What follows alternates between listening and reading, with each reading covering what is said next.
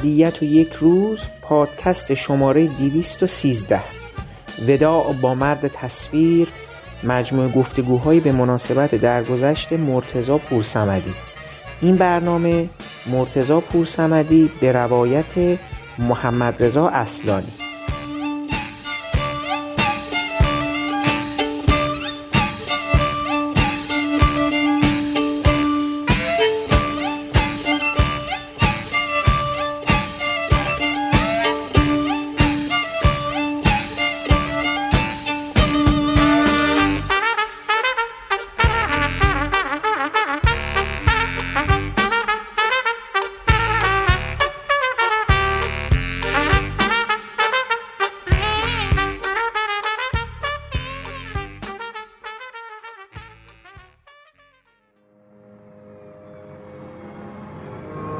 این پله ها چند بار بالا رفته باشم. چند بار پایین آمده باشم. روزها ماهها سالها. تراشیده مرتب. آمده پشت میز نشسته. دقیقه های آخر وقت. دقیقه های تا سر شب رسیده. چه طولانی چه کوتاه بود اما عمرم که گذشت.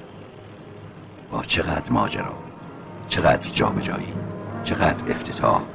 تشویق توبیخ مصالحه پست گرفتن مریض شدن همه اینها مثل این که همین دیروز بود که ورقه رو گذاشتن کف دستم که به افتخار بازنشستگی نایل می‌شوید. راستشو بخوای افتخار نبود. یه سطل آب سرد بود روی سرم. انگار از یک خواب طولانی بیدار شدم.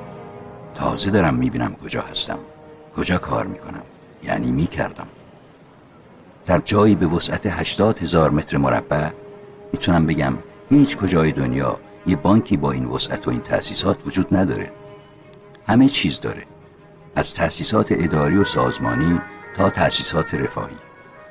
تا چمن و چنارها و کاشهای کهن تا خاطرهای کهنتر و پرشاخ و برگتر از همه سالها از همه لحظات.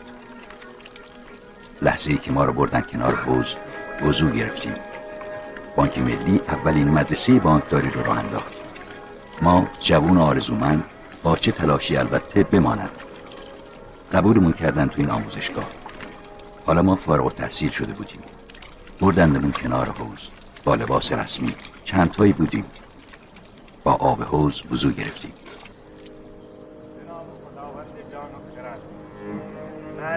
من آموخته مدرسه بانکداری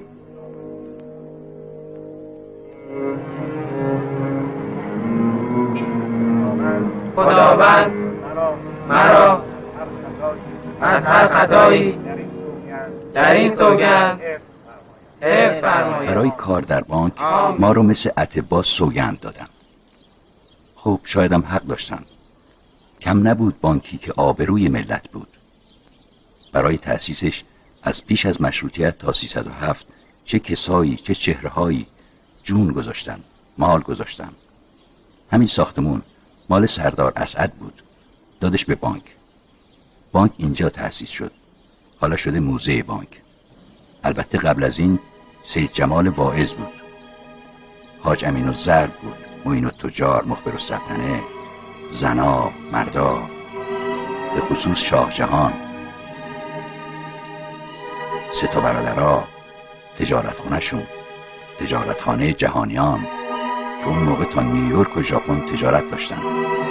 پنبه صادر می‌کردن. با دربار و انگلیس ها و روس ها در افتادن. جونشون رو گذاشتن رو حمایت از بانک ملی و تأسیسش.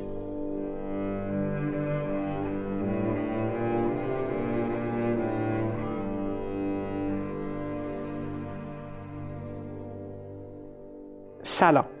من حامد صرافی زاده هستم و خورسندم که شما پادکست ابدیت و یک روز رو برای شنیدن انتخاب کردید مرتزا پورسمدی فیلمبردار و عکاس سرشناس سینمای ایران چندی پیش در 11 شهریور سال 1402 درگذشت. درگذشت این فیلمبردار کوشا و خبره سینمای ایران رو با اندوه و غم دیگری روبرو کرد.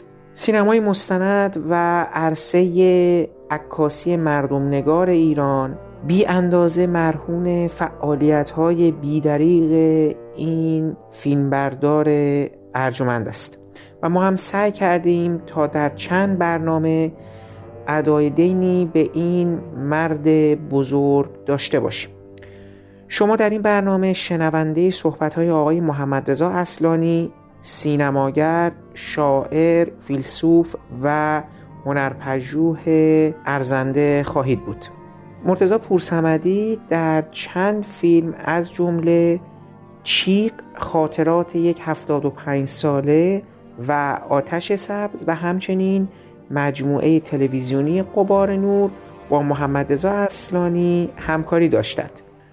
شما در بخش دوم این پادکست هم شنونده صحبت آقای پورسمدی درباره فیلمبرداری فیلم شطرنج باد به مدیریت هوشنگ بهالو از ساخته های محمد رضا اصلانی خواهید بود.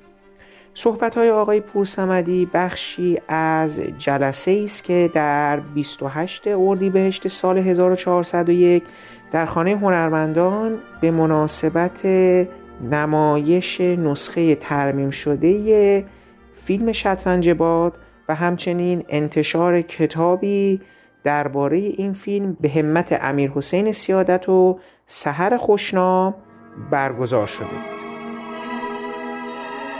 بانک ملی در واقع یک آرزوی ملی بود. یک اراده ملی بود. تو ذهن مردم مظهر استقلال بود. بانک مثلا اولین سازمان ملی بود که یک بیمارستان مجهز ساخت. اولین سازمانی بود که مدرسه پرستاری تأسیس کرد. یه معلم انگلیسی آورد. میسوات اوه اوه چه مدیری. صد رحمت به سربازخونه اینجوری بود که وقتی استخدام شدیم تو بیمارستان بانک بعد خودمون می‌رفتیم مواد ضد عفونی میخریدیم. خودمون باید همه ملافه ها رو میشستیم. این بیمارستان بعدا ساخته شد تو دهه پنجاه. اون موقع همون ساختمونی که الان آموزشگاه پرستاری بیمارستان بود. سنگاش موزاییک بود چهار طبقه بود. ما همونجا با یک گروه پرستار همه کارا رو می‌کردیم. خمم به ابرو نمی آوردیم با همه کمبودا و مشکلات بیمارستانمون نمونه بود. من با همه کارمندای بانک و خانواده آشنا بودم. دوست بودم. یه پرستار در واقع محرم راز بیمارش هم هست. من محرم راز خانواده های کار کنم بودم. می‌رفتم خونهشون. من اینجا رو خیلی دوست دارم. خاطره دارم. براش زحمت کشیدم. بی خود بازنشستم کردم. گفتم بابا من هنوز می‌تونم کار کنم. ولی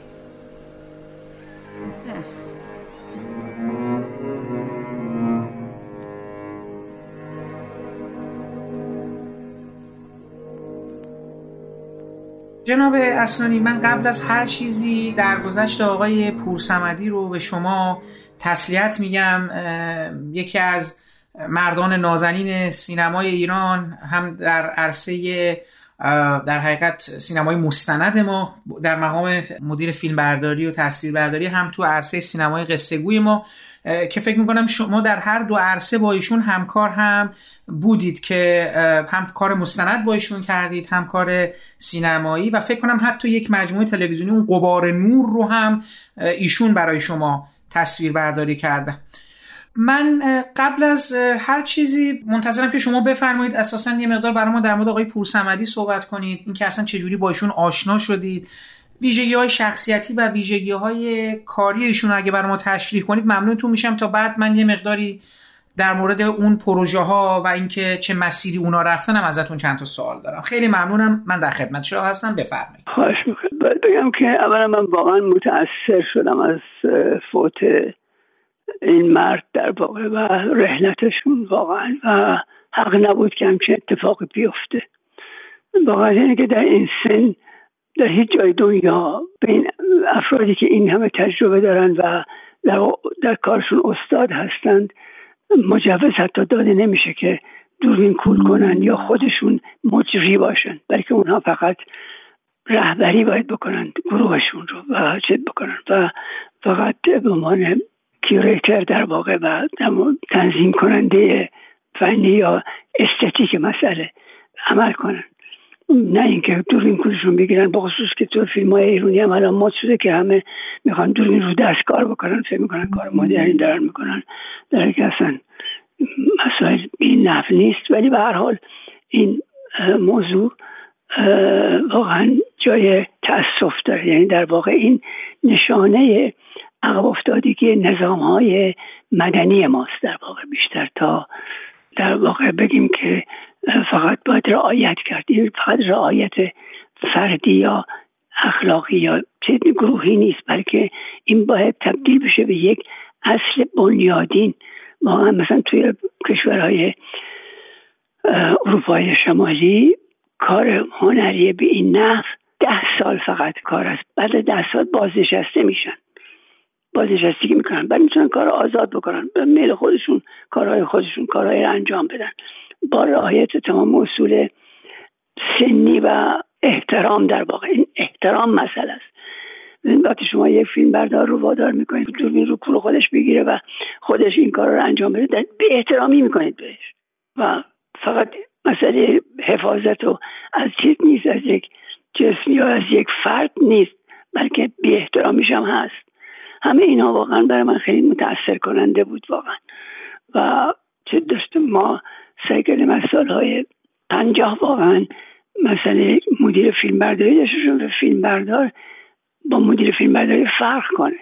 و این جز بودجه فیلم باشه جز پروژه فیلم باشه. ولی این موضوع متاسفانه روز به روز عقبتر رفته و بدتر شده و واقعا داریم ما با این نوع مشکلات بسیاری از افرادی رو که واقعا شاخصه های سینما هستن از دست میدیم. این یک مسئله است. من اصلا خیلی واقعا متاثرم از این مسئله واقعا. مسئله بعدی این است که من با آقای پورسمدی از سالهای هفتاد در پروژه ای که مرحوم سرهنگی داشت که اون هم به خاطر همین نوع فشارها سکته کرد و دست رفت. در واقع اون هم یک نوع دیگه ای و خب بسیار تلاش کرد و پروژه او سینمای مستندی مملکت رو که رفته بود به گزارش های پروپاگاندایی واقعا و مستند رو با گزارش پروپاگاندایی عوضی گرفته بودن یا اصلا در واقع مستند رو می‌خواستند که فقط همین پروپاگاندا باشه این رو با این مجموعه کودکان سرزمین ایران و فراخانی که خود منم البته درش دستی داشتم. از نسل جوان به نسل کارآمدتر داشتیم. این مجموعه در موقعی یک حرکت جدیدی در اون زمان در دهه هفتاد اتفاق افتاد که مستند رو دوباره در واقع به معنای شرافتمندانش احیا کرد. و در اونجا خب من با پورسمدی آشنا شدم و قرارم نبود در اون مجموعه من کاری بکنم و بعد سرهنگی یک طرحی رو که می‌خواد خودش اجرا کنه ولی فرصت نداشت از من خواهش کرد که چیز بشه و در واقع ترغیب پور سمدی بود که من قبول کردم. به خاطر اینکه او در واقع اون منطقه رو هم درست میشناخت هم آشنایی داشته با دختر جوانی که جز خانواده کرد در اون منطقه بوده منطقه اورامان. و به همجد من قبول کردم که این پروژه که همون شد فیلم چیق در واقع. و اونجا با هم کار کردیم و واقعا در اونجا من این ظرفیت های این مرد رو کشف کردم که چه ظرفیت هایی داره. چون او در واقع با کاری که قبل از اون کرده بود با دوربین فیلم برداری برای فیلم های مستندی که صحنه‌ای که دائما در حال گذره به هیچگاه نمیشه پیش بینی کرد که چه اتفاقی میفته مثل مثلا کوچه اشایر که یه بار با و احرام رفته این کوچ رو یه بار خودش رفته بود و با این کوچ از آغاز تا انجامش رفته. خب این در واقع پیدا کردن لحظات در لحظه های گذرا و قابل پیش بینی به فرد یک تجربه و در یک مهارت دیدن میده. مهارت پیدا کردن میده. این خودش خیلی مسئله است و مهارت کنترل دوربین در صحنه در واقع. در اونجا خب ما مثلا حرکت هایی رو داشتیم که در مثلا بنز یک کاست 16 بوده و با لنز به نسبت تله روی دست های مثلا افراد که داشتن کار می‌کردن. خب این کنترلش و نگهداریش و در بوده مثلا نزدیک به 60 نقطه فکوس داشته این موضوع. خب اینا رو تنظیم کردنش کار هر کسی نیست در واقع. و بعد در اونجا ما یک دوستی عمیقی با هم دیگه پیدا کردیم که این دوستی ادامه پیدا کرد و چه فیلم می ساختیم چه نمی ساختیم حال ارتباط وجود داشت. که بعد البته به فیلم های بعدی کشید و از جمله سریال غبار نور و بعد فیلمی از بانک ملی خاطرات یک هفتاد پنج ساله و بعد هم فیلم آتش سبز. خب در همه اینها ما با یک تفاهم با هم کار کردیم نه با یک از سر با کردن. در واقع او با این کارها رو خیلی جدی با من کار می‌کرد و با هم یک تفاهم خیلی عمیق و ناگفته ای داشتیم. و در واقع من یک اطمینان خاصه داشتم به پورسمدی که حتی می‌تونستم پشت لنزش نرم کنترلش کنم بلکه می‌دونستم صحنه رو که براش تنظیم می‌کنم او این صحنه رو با در حرکت دوربین که اغلب کارهای من روی ریل بوده در واقع traveling بوده و نه فقط با روی ریل فقط حرکت کنه که تجمیع در واقع حرکت ریل با لنز زوم و pan و tilt آزاد اینا همه در واقع یک حرکت ترکیبی دوربینی در واقع ایجاد می‌کرد که کنترل اینا بسیار کار سختیه یعنی کار هر کسی نیست اصلا. و او با این مجموعه تمام اینها یعنی حرکت رو ریل همراه با پنوتیل همراه با زوم که دائما لنز عوض میشه و چیز می‌کرد نه اینکه فقط زوم کنه یا چیز کنه بلکه لنز عوض می‌شد و در این قضیه به, نسبت میزانسن و صحنه به دور نزدیکی کردن و در یک پلان طولانی چگونه یک منتاج کنی از close-up تا long shot تا medium shot این مونتاژ کردن توی یک long shot توی یک long take در واقع کار بسیار سختیه بلکه تو باید ریتم این مسئله رو در نظر داشته شده بدونی که چگونه این مسئله ریتم ایجاد می‌کنه. این در واقع یک تدوینی در درون دوربین انجام دادن. این رو ما با هم بسیار تجربه کردیم و کار بسیار سختیه و تقریبا هم توی سینمای ایران انجام نشده تو سینمای جهان هم کم هست نه اینکه بگم نیست. اینا همه قابلیت های کاری این مرد بوده واقعا و این کم نیست واقعا. یک تجربه عمیقه. این باید الان به ثمر می‌رسید. به نتایج پیشرفته تری می‌رسید و می‌تونست این اتفاق بیفته. به اضافه اینکه اون یک دید بسیار هوشمندانی در عکاسی داشت واقعا و مجموعه عکسای او در واقع به خصوص عکسای که صبغه مردم شناسی البته داره ولی در عین حال composition ها و خاکستری و ترکیب سیاه و سفید در کارهای او بسیار دراماتیکه نه حتی فقط technical. اینا همه در کارهای او در واقع یک شاخصه برای اون ایجاد می‌کرد. مجموع عکسایی که او با خصوص از چهره های بلوچ گرفته و چهره های مثل شهرهای مرکزی خراسان واقعا یک مجموعه درخشانی است که دیگه شاید این چهره اصلا وجود نداشته باشه. اینها در واقع سندهای فقط سند نیست بلکه زیبایی شناسی یک دورانه در واقع. و خب اینها مسئله است این موضوع. و من همه, همه اینها من رو متاثر می‌کنه از از دست رفتن یک تجربه عظیم که تازه می‌تونست پختگی فراسوتری بره. و به این ترتیب دست رفت. دیگه چی بگم بهت؟ جناب اصلانی حالا یک نکته جالبی که شما تو صحبتتون فرمودید. من فکر اینجوری که دارید توصیف می‌کنید در حقیقت رابطتون رو با ایشون من احساس می‌کنم بعد از آقای بهارلو توی شطرنج باد شما یه فیلم برداری پیدا کردید که دیگه باهاش می‌تونستید تمام اون من اگه حالا یه کلمه بذارم به صورت یه رقصی به قول معروف میشه گفت این رقصه رو تونستید بالاخره این والسه رو تونستید با فیلم بردارتون هماهنگ بشید و اون دقیقا اون به منویات شما رو درونیات شما رو آن چیزی که در ذهنتون میگذشته رو به لحاظ چیز براتون پیاده بکنه یعنی شما به عنوان یک معلف بله، بله، یا آرزویی بله. داشتید که آقا من تصویرم فرمم می‌خوام این باشه و فکر کنم شما بالاخره با پورسمدی کسی رو پیدا کرده بودین که هرچی می‌خواستین رو براتون انجام می‌داد. درسته؟ بله بله.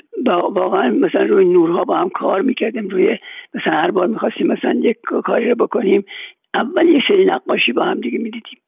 با هم کار می‌کردیم. نقاشی می‌گفتم مثلا سبک کاری ما این باید باشه. بشه اون وقت بعد این آزاد میذاشتم اما در همین آزادی ما با هم چنان تفاهمی داشتیم که هر جا اگه پس پیشم می‌شد می‌تونستیم با هم تذکر بدیم. من بهش بگم که مثلا اینجا زیادی جلو رفتی یا اونجا عقب رفتی و دوباره تنظیم بشه بدونه که من پشت لنز ویزور باشم مثلا. و چیز باشم یعنی همدیگر رو میفهمیدیم. این خیلی مسئله مهمیه که در صحنه کاری بکنی که افراد صحنه همدیگر رو بفهمن. این کار کارگردان البته. کارگردان باید این کار رو بکنه و باید این جنم رو داشته باشه. و در این حال هم اون فرد هم باید این جنم رو داشته باشه که بتونه با این مسئله هماهنگ بشه. بگن خیلی از آقا این کار شدنی نیست. در طول مسیر لنز عوض کنیم فلان کنیم بعد چید بکنیم بعد پان و تیلت و همه اینا رو تنظیم کنیم. آخر یه کمی با ما رحم کنید. از این حرفا زده میشه تو سینما هستن توی کار فیلم برداری. و چیز نیست. و معمولا به همجد اغلب چیزها حرکت های دوربین محدوده.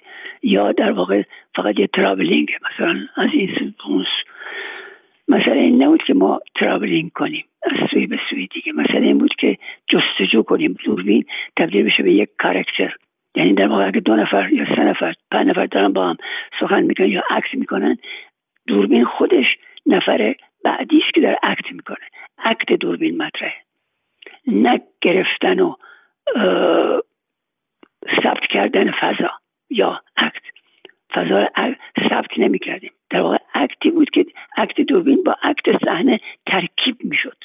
و این کار بسیار مش پیچیده ایه اصلا کار آسونی نیست. و خب پورسمدی این ظرفیت رو داشت. ما در شاید شاید مثلا این ظرفیت رو با تفکیک بین مدیر فیلم برداری و چیز می‌کرد. اما این کاری که ما در با پورسمدی می‌کردیم که خودش انجام می‌داد البته با دستیارهایی رو واقعا تربیت می‌کرد که می‌تونستن focusing بسیار پیچیده رو انجام بدن. یعنی در واقع یک range عظیم focusing رو انجام بدن. یکی از این دستیارها بود که اصلا واقعا درخشان اصلا یک نابغه بود توی این قضیه. و فروشمدی از اینا اسم شما میفرمایید که ما این آقای ریوندی. ولی چیزی که می‌خوام بگم این در سنی بود که می‌شد این کارا رو بکنی. نه در هر سنی در هفتاد سالگی دیگه نمی‌تونستی همچین کاری بکنی. حد اکثر پنجاه سالگی قابل قبوله که تو این کار بکنیم که گاهی اوقات او می‌دیدم که در صحنه خسته میشه و من سعی می‌کردم که توقف های نگفته ای رو ایجاد کنم که این مسئله ایجاد بشه. ببینید اینا همه چیز بود. به همجد ما این رابطه ما فقط رابطه کارگردان فیلمبردار نبود. فیلمبردار خوبی دارم. یک رابطه عمیقتر بوده واقعا. و فقط رابطه دوستی هم نبود. رابطه عمیق تفاهم بود. فهمیدن هم دیگه. چطور هم دیگه رو بفهمیم. این حتی دوستی هم فهم چون دوست افرادی هستن دوستن با هم بدون تفاهم. یا کارگردان فیلم بردار فیلم بردار خوبیه کارگردان هم فکر می‌کنه که فیلم بردار خوبی دارم می‌تونه کار بکنه. اصلا اینجوری نبود که ما صحنه رو فیلم بردار بگیرد. و من فقط مثلا به چیزای دیگه بپردازم. اصلا اینجوری نبود. با هم کار می‌کردیم. این با هم کار کردن یک مسئله است. یعنی با هر کسی نمیشه همچین کاری کرد. و شدنی نبود. و این نشانه هوشش بود البته. واقعا هوش فوقالعادهای در صحنه. تمرکزی که در صحنه ایجاد می‌کنه گاهی اوقات میدم که این تمرکز طوری که پایان یک کار لانگ تک واقعا نفس میافتاد. ولی چون جوان بود. هنوز جوان بود تا پن... تا پنجاه سالگی مثل که با هم کار تا هشتاد دیگه اصلا دیگه بعد نشد کاری بکنیم. چون من دیگه نتونستم کار بکنم اصلا کسی کار رو من نمیده اصلا مسئله است یعنی فیلم کنن که ما فیلم حتی آتش سبز که یه خورده دیرتره. من درست میگم آتش سبز مال بعد 84 یادمه که تو جشنواره پخش شد که 80 85 85 86 دیگه. درسته. بله بله بله. به حال ما همواره با هم ارتباط داشتیم. مشورت هایی می‌کردیم چیزهایی بود و این نبود که مثلا ما بعد فیلم بعد چیزون تمام شد دیگه رابطه قطع بشه و هر کدوم سی خودمون بریم. اینطور نبود. در واقع مثل یک خانواده بود عمل کرده ما و چیز با هم دیگه. ولی خب اینا همه با یک همچین فضایی که اولا دیگه فضایی برای کارهای اینچنینی اصلا فضایی وجود نداشت. نداره اصلا. اصلا از دست رفت از دیم آخرهای 90 به بعد. اصلا فضای سینما ایران عوض شد و یک فضای خاص و یک نوع سلیقه عام در واقع به سینما ایران تزریق شد که دیگه اجازه نمی‌داد همچین تجربیاتی اتفاق بیفت.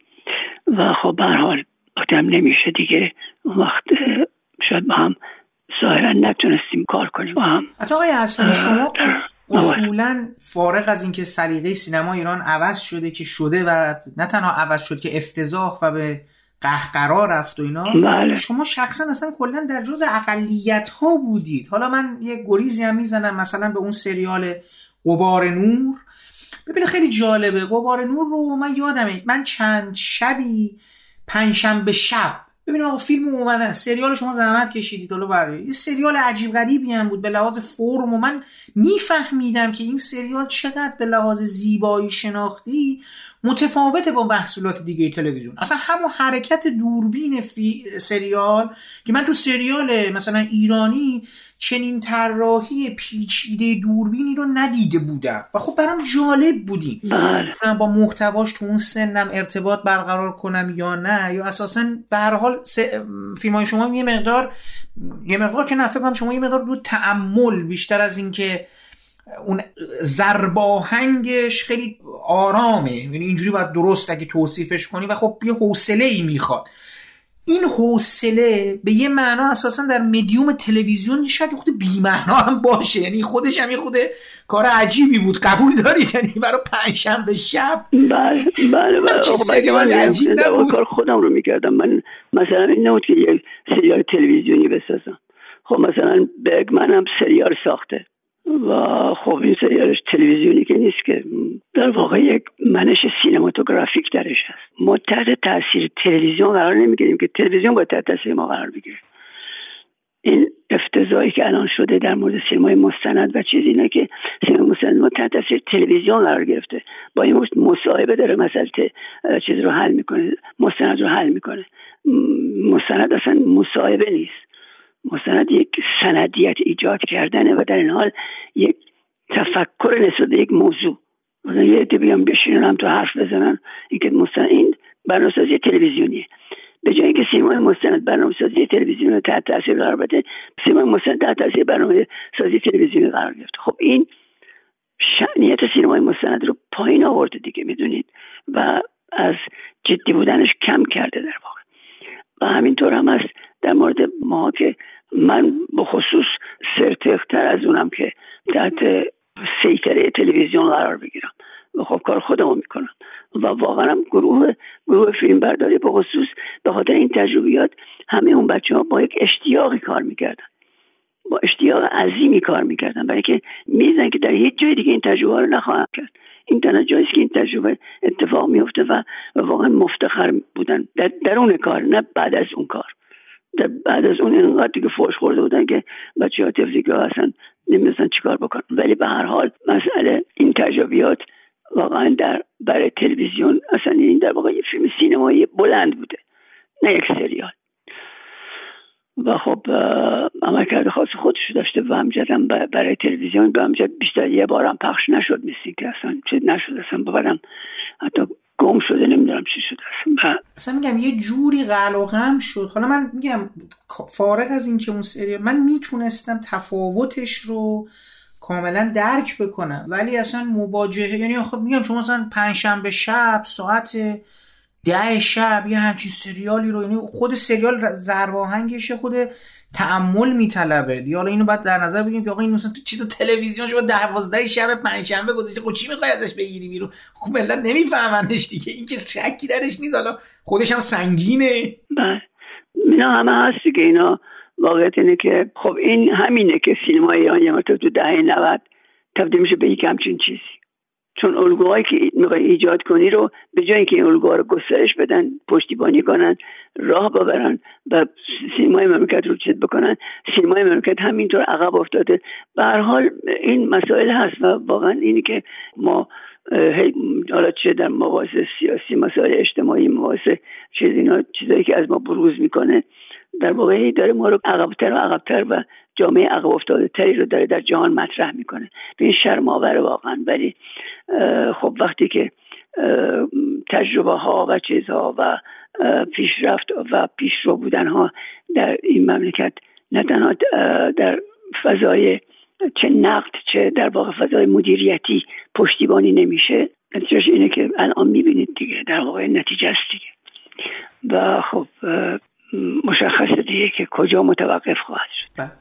آیه اصلانی یه سوال دیگه ای داشتم ازتون که خب اینم به نظرم شما به لحاظ چون تسلطتون بر این امر می‌تونید برام درست توضیح بدید. ببینید اصلا شما در حقیقت توضیح یه مقدار شده من دارم می‌خوام اگه بشه یه مقدار بشکافینش اگه لطف بفرمایید. ببینید ایشون با شما هم در مقام مدیر فیلم برداری تاثیر برداری مستند کار کردن. هم سینمایی تازه اونم سینمایی خاص خود شما بین مدیریت فیلمبرداری یک فیلم مستند و سینمایی تفکیکی شما قائل میشید و اگه هست چه تفاوت یعنی این تفاوت و تفکیک از جای خاصی میاد یا نه؟ برای منطق شما خیلی فرقی نمی‌کنه که سینمایی بسازید یا مستند یا اصلا کلا یعنی می‌خوام ببینم مدیر سینمایی مدیر فیلم برداری یک فیلم سینمایی و مدیر فیلم برداری یک فیلم مستند به نظر شما تفاوت هایی با هم دارن یا نه؟ دو فیلم بردارن و مدیر باید هر یه کار انجام بده. بستگی داره به, روی کرده دوستان مستند ساز. دوستان مستند ساز در واقع بیشتر به فکر می‌کنن که اگر گزارش کنن واقعیت رو حفظ کردن. من به این موضوع اعتقاد چندانی ندارم و معتقد نیستم که واقعیت واقعیت واقعیت است. واقعیت در نگاه ما واقعیت است نه در خودش. و خودش رو باید کشف کرد. واقعیت باید کشف بشه. واقعیت حاضر نیست. واقعیت در عادتهای ما منقلب شده است و در محدوده امکانات بستری ما و امکانات روانی ما معمولا واقعیت واقعیت ساخته شده برای ذهن ماست. نه واقعیتی که در خوده واقعیت آنسوا نیست. خب این مسئله به برای من سینمای مستند و سینمای داستانی فرق چندانی نداره. در هیچ مستندی نیست که داستانی وجود نداشته باشه. حتی یک برگ از درخت داره میفته پایین آیا داستانی نداره؟ داستانی داره. اصلا یک فاجعه بزرگ برای اون برگ. اون برگ داره مرگ خودش رو در این حرکت از تنه درخت به پایین داره تجربه می‌کنه. این چه چیزی است من می‌دونی یکی از بزرگترین فاجعه زندگی اون برگه. ما این رو نمی‌بینیم. این رو برای ما بیاعتنام ازش میگذریم. این یک داستان عظیم در خودش داره. یعنی هیچ چیزی نیست که داستانی در خودش نداشته باشه و درامایی در خودش نداشته باشه. منتها ما دراما رو کشف کنیم و ببینیم. به همجد برای من حتی در سینمای مستند مثلا شما در چیخ که نگاه کنید به که میزان سن داده شده میزان سناله در واقع. یعنی در واقع فیلم دکوپاژ شده است. من رفتم سر صحنه و سناریو نوشتم و بعد اجرا کردم. با دیدن صحنه و تمام مسائل بعد چیز اجرا کردم اینجوری نبوده که بریم بگیریم ببینیم چی میشه و بریم پشت میز مونتاژ مونتاژ کنیم. این اصلا برای من یک جامعه هستن رو تا حالا هیچ فیلمی رو بدون دکوپاژ و بدون سناریوی قبلی کار نکردم. دقیقا دکوپاژ دقیق و حتی آهنین داره برای من. من اینجوری کار حالا دیگران هر جور دلشون می‌خواد کار کنم اون اصلا کسی اصلا نه تنها نمیشه گفت که جور دیگه نباید کار کرد بلکه هر نوعی خود یک مسئله است و باید کار بشه و تجربه بشه. اما برای من سینمای مستند داستانی در واقع یک وجه ولی همه چیزها یک داستان دارن و داستانشون هم بسیار دراماتیکه.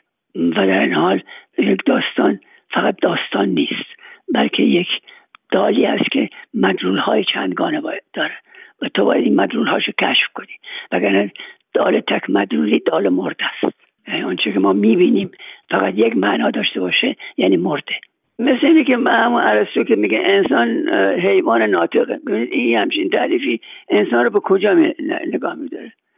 چیزی اتفاق گرچه بگذاریم تو نطخ و چیز من این تفکر فلان اینا همه هست ولی انسان گویا نیست. در واقع انسان گویا فقط انسان نیست. انسان بی نهایت طیف گسترده عینی و ذهنی داره و هر لحظهش یک چیز جدیده پورسمدی توی این سناریوی شما در حقیقت مدیری سینمایی مستند و حالا مدیر تصویر بداری فیلم سینمایی. پس این در حقیقت همه همون ویژگی هایی که باید داشته باشه یعنی شما از یک مدیر در حقیقت مدیر فیلم برداری مستند همون توقعی رو دارید که یک مدیر فیلم برداری فیلم سینمایی. درسته؟ یه همچین میشه گفت بله، همچین چیزی باید برسیم دیگه سنتز صحبت شما. ولی در عین حال باید اون مدیر فیلم این ظرفیت رو داشته باشه.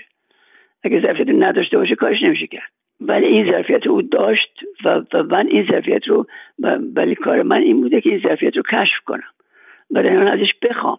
چون می‌تونی نخوای بگی که از اینجا traveling کن به اونجا. اونم از اینجا traveling می‌کنه به اونجا. تمام شد رفت. یا ازش بخوای که این نور بده. اونم براش یه نور قابل بده. تمام کنه. آقا زود باش تمام کنیم بعد باید زود تمام کنیم. خب زود باش زود باش تمام کنیم. این دیر شده این حرفا. خب اونم یه نور تخت میده یا یه نور یه نور میده که سن روشن کنه و غزل می‌کنه. کما که در فیلم های دیگه هم این اتفاق برای پوستمدی افتاده دیگه. در واقع شما فیلم های دیگر رو ببینید به هیچ وجه این استیل وجود نداره.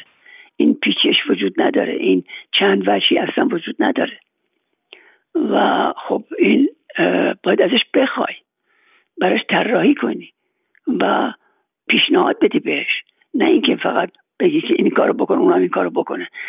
در واقع تو باید پیشنهاد بدی و پیشنهادت رو با خودش هماهنگ کنه. این خیلی فرق می‌کنه با قصه یعنی دیکتاتوری نیست که من اینو می‌خوام پس اینو باید من اجرا کنی.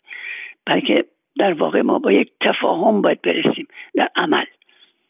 و این پیشنهادی که من بیدم آیا اجرا شدنی است یا نیست؟ یا چگونه باید اجرا بشه. چه چی باید داشته باشه. اینا همه کاریست که هم با فیلم دیگه هم همین کار می‌کردم و کردم در واقع. چه مثلا شما تو کودک استثمارم که ببینید دوربین عمل کرده بسیار مهمی داره در اونجا. و حتی مثلا یکی از چیزهای مهمی بود که دوربین مثل یک چمدان دست آویزون می‌کرد یعنی رو کول نبوده. بالا از بالا از پایین به و اون و فیلم با این راه می‌رفته. خب این باید تو چجوری راه بری که کادر تو تنظیم کنی؟ کادرت معوج و دفرمه نباشه. یعنی در واقع از کمپوزیسیون خارج و تبدیل بشه به یک کمپوزیسیون درستتر. خب این کار ساده ای نیست اصلا. منتها از فیلمبردار می‌خواید به فیلمبردار در واقع چابک اگه باشه و در این حال هوشمند باشه پیدا می‌کنه که چگونه این عمل رو انجام بده.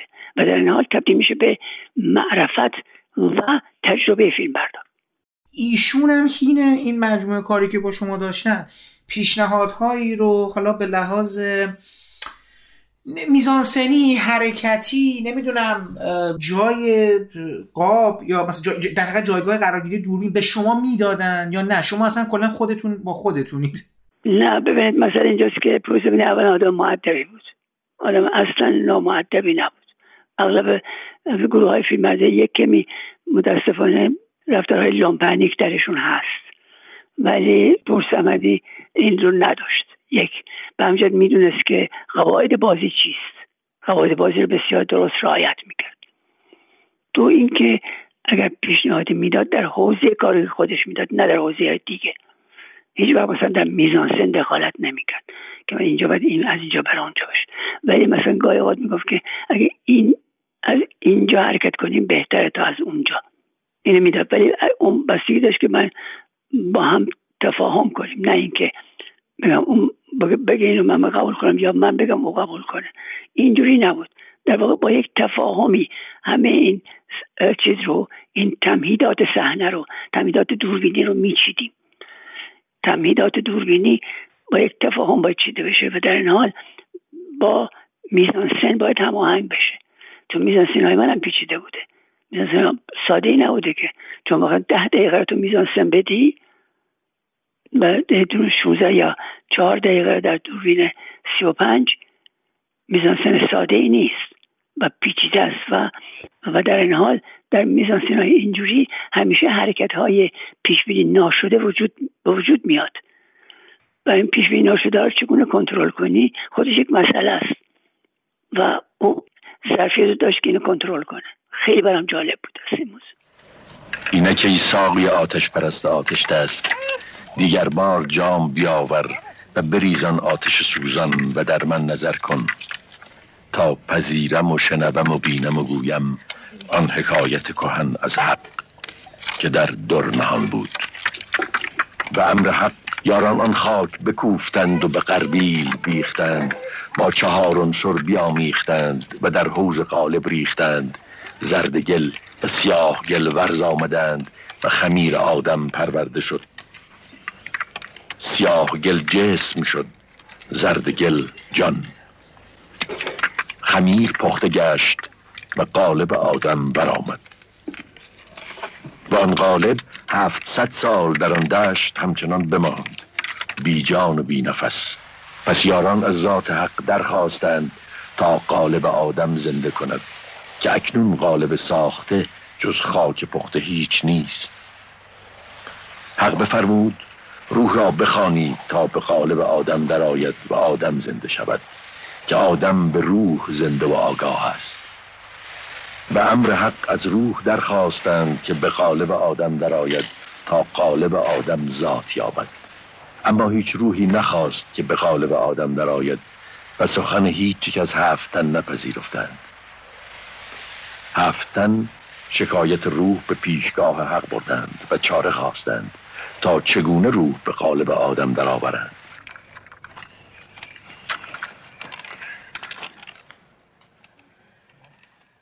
چیغ رو فرمودین که طرح خودتون نبود. طرح آقای سرهنگی بود که می‌خواست انجام نده ولی شما رو طرح نه باید گفت موضوع سرهنگ موضوعی بود که سرهنگی می‌خواست کار کنه.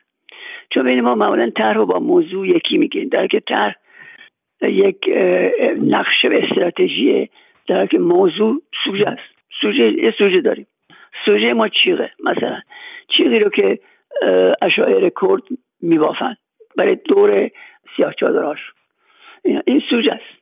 سوژه بودی که می‌خواسته بره این سوژه رو فیلم مستند بکنه. بله شما میفرمایید. پس همون سوژه مال ایشون بود. شما رفتید گفتن آقا یه همچین چیزی هست. شما در حقیقت براتون جذاب بود. رفتین طرفش طرح رو انجام دادیم و به یک سناریو تبدیلش کردید و اون کار به انجام رسید. این پروژه چقدر طول کشید؟ من می‌خوام فقط به لحاظ ثبت تاریخی ببینم اون فیلم برداری و کار چقدر طول کشید و دقیقا کجا رفتید؟ یعنی چی تو کدوم منطقه فیلم برداری کردید منطقه اورامان شهر شهر معروف کردستان ایران. و در این حال گفتار فیلم هم بر اساس آین ها و اعتقادات همون مردم اورامان هست در واقع. یعنی چیزی نیست که من از خودم به اونها اضافه کرده باشم. در واقع اونها با این اعتقادات و با این آین ها زندگی می‌کنن. نه اینکه فقط اینها رو دارند داشتند یا دارند بلکه با اینا زندگی می‌کنن. روزمره است اصلا بعد این بگذاریم این در حدود ما خیلی دیر شده بود و اواخر کوچه اینها کوچ داشت برچیده می‌شد. که اینکه قبلا قرار بود پنجاه سیاه چادر باشه و بعد وقتی که ما خواستیم بریم دیگه تبدیل شد به اینکه سیاستمدارها جمع شده بود و یکی دو خانوار بیشتر نمونده بودن. که به من اطلاع دادن که همچین چیزی هست و چیکار می‌تونیم بکنیم. که من از این موضوع بیشتر استقبال کردم. البته بگم که سرهنگی کلی تمهیدات چید تا من قبول کردم. برای همینطوری من مثلا قبول کردم که باش بیام مشاورش باشم ولی کار نکنم. در اون مجموعه بذاریم بچه های جوان کار بکنن نه ماها. با تمامی که من هم از دیگر دوستان هم دعوت کرده بودم که کار بکنن. اینکه تقوایی هم دعوت شد کار بکنه و دیگر چیزا و کار خوبی هم انجام داده. خب این بود ولی ترکیب بین نسل جوان و نسل کار آزموده میبایست در اون پروژه بزرگ می‌تونست خیلی نتیجه خوبی بده و در واقع چیز به وجود بیاره یک نوع تعامل به وجود بیاره بین این دو نسلی که از هم منقطع شده بودن در اون زمان. به حال خیلی چیز کردن یعنی یک روز کامل ما هم تا بس کردیم تا بالاخره من به نجس قبول کردم که این کار رو انجام بدم. به دلیل اینکه من کردستان رو در مورد کردستان خب تحقیقات زیادی داشتم و یه دوره هم در کردستان زندگی کرده بودم و در واقع این آین هاشون هم میشناختم و تمام این چیزها تا حدودی به زبانشون آشنایی داشتم. اینا بود که دیگه قبول کردم که برم این کار رو انجام بدم. ولی اونها در یک محصولی بودن که اون زودتر چادرهاشون جمع می‌کردن چون دیگه پاییز شروع شده بود و دیگه اینا میبایست جمع می‌کردن می‌رفتن به درون شهر و دیگه با چادر نمی‌تونستن زندگی کنن. و یک چادر فقط موند و که اون دوست خانم دوستمون که خانواده اونها بود و واسط ما بود او در واقع واسط شد که این چادر رو بمونه و افراد این چادر باشن. و من رفتم اونجا و دو روز فقط به کارهاشون رو نگاه کردم. بعد از در همون دو روز من سناریو رو نوشتم و پنج روز یا شش روز فیلم برداری کردیم. لوکیشن و اینا اینا همه رو با آقای پورسمدی هم سفر بودید دیگه. یعنی پورسمدی هم مثلا این بله بله تمام بله. این بله همزمان با هم رفتیم. بودن و همزمان با هم رفتیم. بله. اون خاطرات 75 ساله درسته؟ شروع ماجرا از کجا کلید خورد؟ والا یک گروه یه روز اومدن زنگ زدن یک خانمی زنگ زد و خانم حقشعار گفت من می‌خوام از طرف بانک ملی می‌خوام بیام شما رو ببینیم و من شما بیام ببینیم من چیکار دارم؟ کاری ندارم هر چیز گفت والا با مناسبت هفتاد و پنج پنجمین سال بانک ملی می‌خوام بیام شما رو ببینیم که ببینیم که شما برای ما چیکار می‌تونیم بکنیم اومدن خونه یه گروه سه نفره بودن. سه تا آدمی که همواره واقعا به نظر من دلیل از اینکه چنین آدمهایی رو خیلی کمن در سیستم های اداری و بخصوص سیستم های بانکی ما.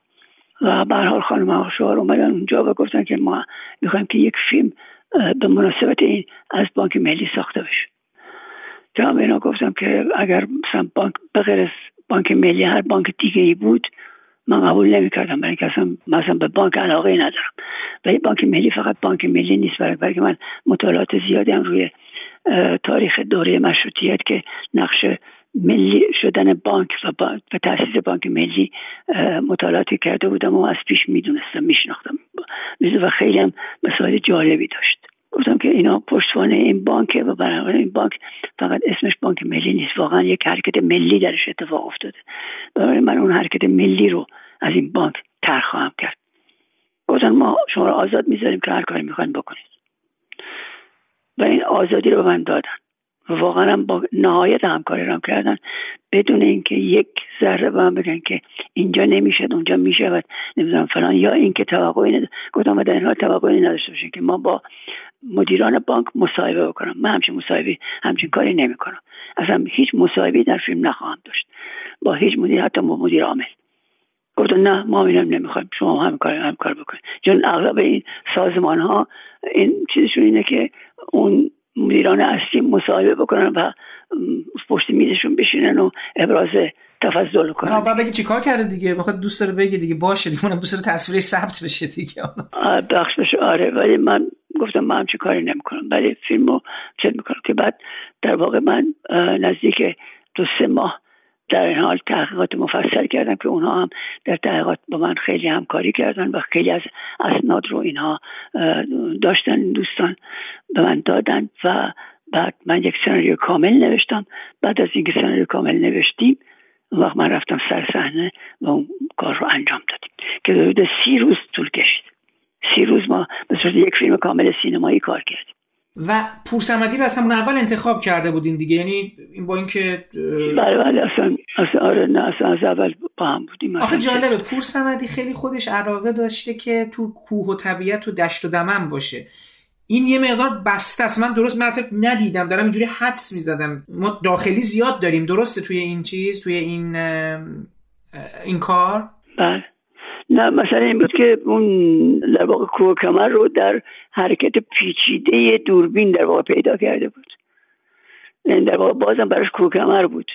چون کاری که او با crane و traveling و چیز اینا می‌کرد کم از راهپیمایی در کوه و کمر نبود.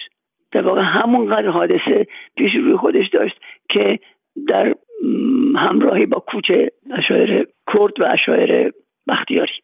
همونقدر براش پر حادثه بود. این یعنی در واقع هر روز یک حادثه بوده به این فیلم برداری. برای اینکه کلی به ما تنظیم می‌کردیم. اونم با افراد نابازیگر.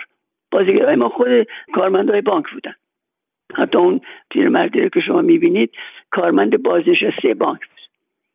که پدر یکی از اون ستنی بود که اومده بودن اینجا در چه آقای لطفی. آقای لطفی. ایشون هم جز مدیران رعایت عمومی بانک ملی بودن. در اون زمان که اون زمان آقای دکتر سیف مدیر عامل بانک بود.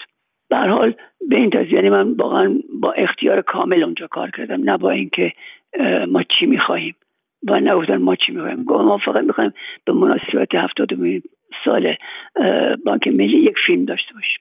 از بانک ملی. همین. اصلا همین که اومدن پیش شما همین کار جالبی هم هست. یعنی من واقعا تو ذهن اونا چی میگذشته چون برای اگه شما کارنامه شما دیده باشین می‌دونن که شما آدم متفاوتی هستی. اصلا می‌کنم با شما مصاحبه نمی‌گیرید نمی‌دونم. این که اصلا اومده تصور کرد که مثلا با محمد رضا اصلانی بیاد مثلا یه چیزی در 75 سالگی با اونا آدم جالبی بودن. آدم بعدش با بره با اونا صحبت کنه.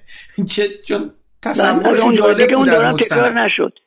در واقع وقتی که فیلم تموم شد و این حرفا و این نمایش هم داده شد و آقای سیف گفته بود که چیزایی رو تو این فیلم از بانک ملی می‌فهمیم که خود ما نمی‌دونستیم. در واقع از عقبه و پشتوانه بانک ملی پشتوانه مبارزات ملی اقتصادی که ملت ایران کرد.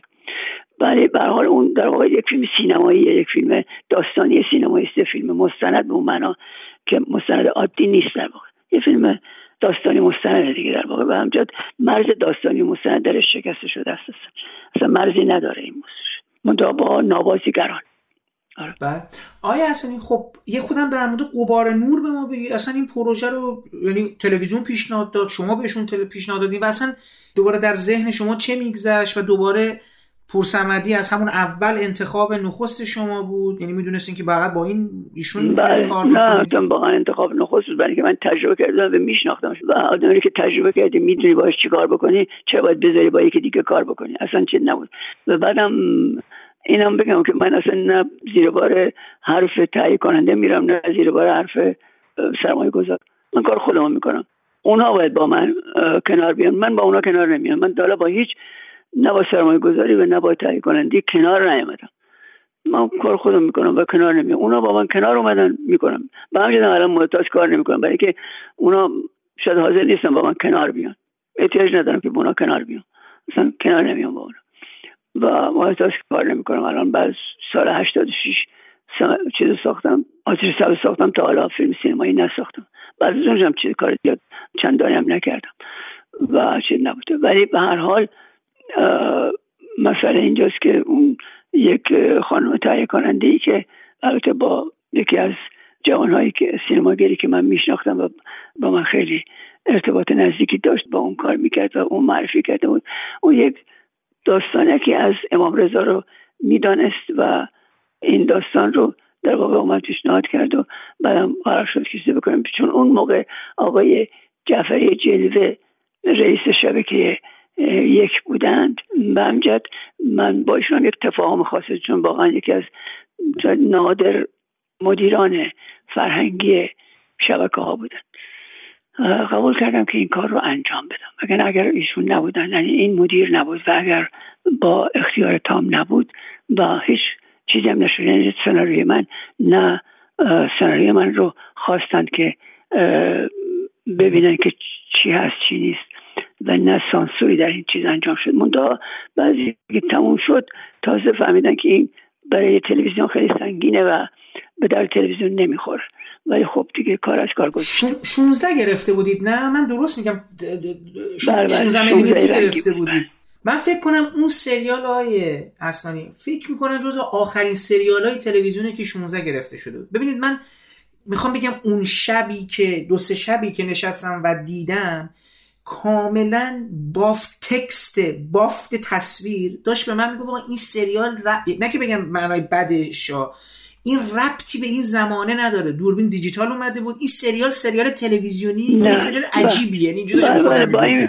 با این VHS و با این چیزا اینجوری می‌گرفتن. با این بتکم و اینا دیگه می‌گرفتن. این تنها این در- وجود آخرین ها بود واقعا. آخرین ها بود که با 16 گرفته شد و در اینها 16 ای که این سریال گرفته شد واقعا می‌تونست قابل تبدیل شدن به 35 باشه. آقا من بگم 35 تلویزیون برای سریالاش مصرف کردی. فکر آخرین سریالش هم که دوباره 35 و اینو حدس می‌زنم البته نمی‌دونم آقای جعفری جوزانی 35 گرفت یا نه. امام علی 35 بود و دیگه بعد از اون دیگه فکر می‌کنم فکر نمی‌کنم دیگه کسی. یعنی پرتو یعنی ماجرا پرتو گرفته بود. نه همش رفت شما- آره دیجیتال. دیجیتال بود. میگم چون بافت تصویر رو که می‌دیدم میفهمیدم که این نگاتیوه. این نمیده. دوربین اون شفافیت رو نمیده اون عمق رو نمیده حداقل اون دوربین نه زمانی نه اون. focusing وق‌زده ویدئویی رو نداره دیگه. چون ویدئوی focusing وق‌زده داره که به قول بودریارد سبزش سبز از سبزه. خب این fake دیگه می‌دونی؟ یه جور fake در واقع. مثلا یه جور وانمودگیه. کارت به جای بازنموده کار. اون اصطلاح وانموده رو به کار می‌بره دیگه. ولی سریالی که بعدا با ویدیو کار کردم مجموعه منطق و تیر بود که با اونم با پور سمدی کار کردم. اون قطعات کوتاه رو اونم با پور سمدی بوده بله. اینو چه سالی کار کردین های اصلا؟ اینو من دیگه متاسفانه اصلا دیگه اون قطعاتش هم ندیدم. این مال چه سالیه؟ اون سال به حدود 79 بوده. 79 نزدیک 80 بود.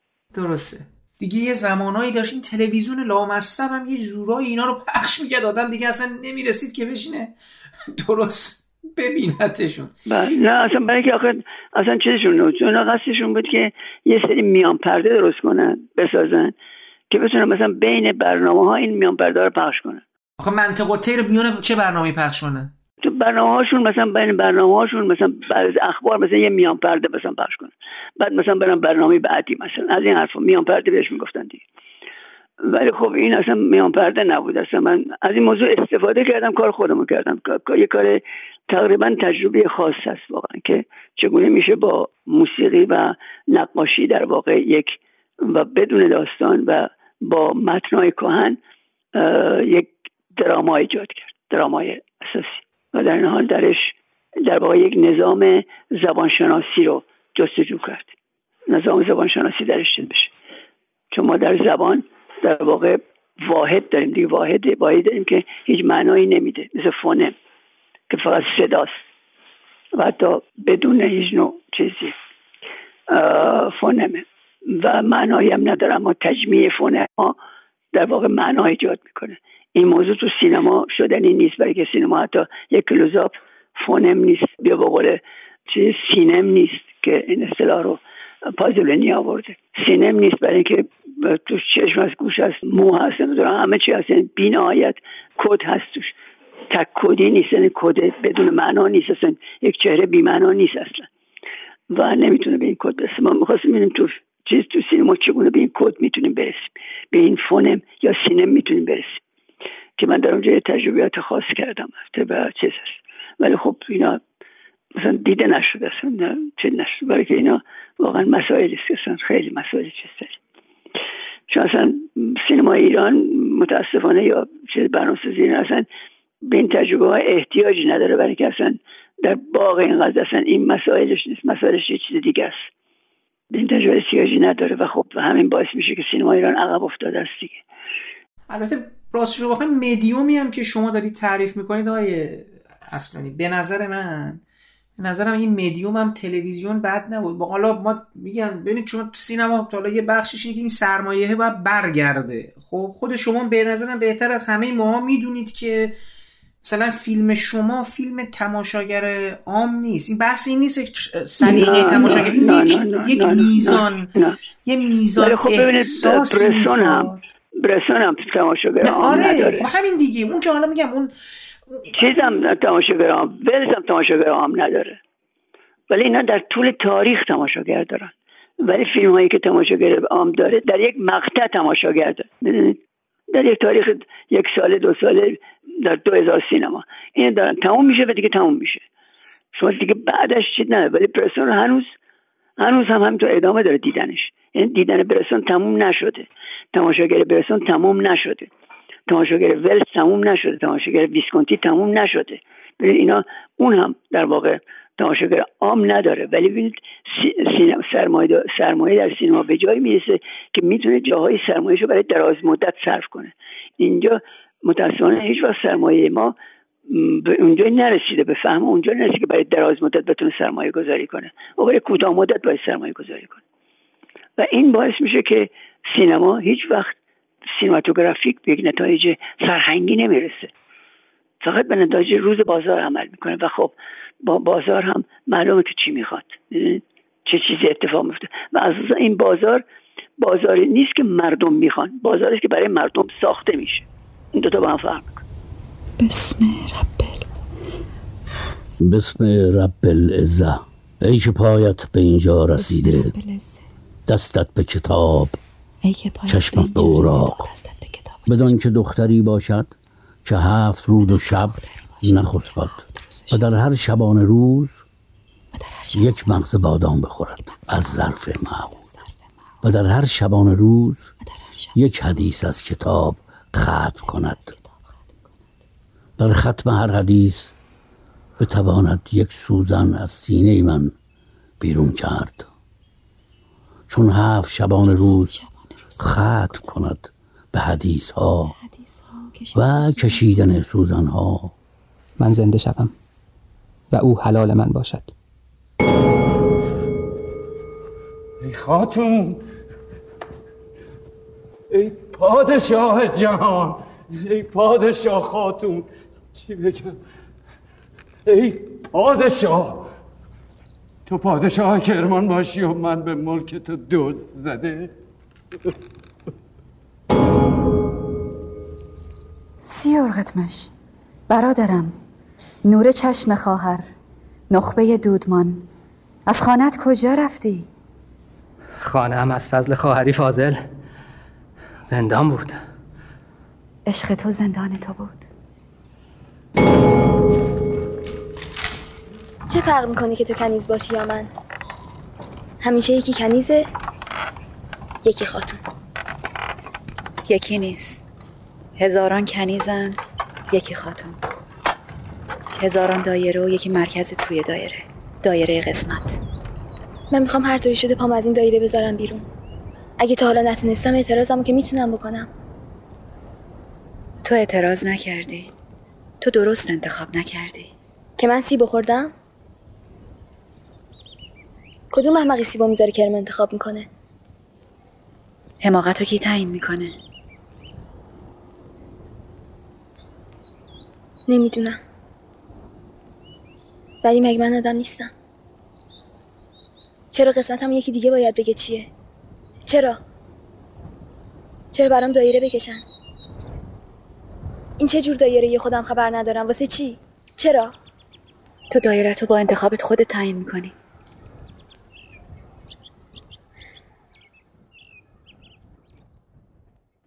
آیا اصلانی من در مورد آتش سبزم حالا یه کوچولو پس بپرسیم. ببینید آتش سبز رو اول از همه من چون دیگه اون اصلا 85 86 فرمودین شما بود و اینا.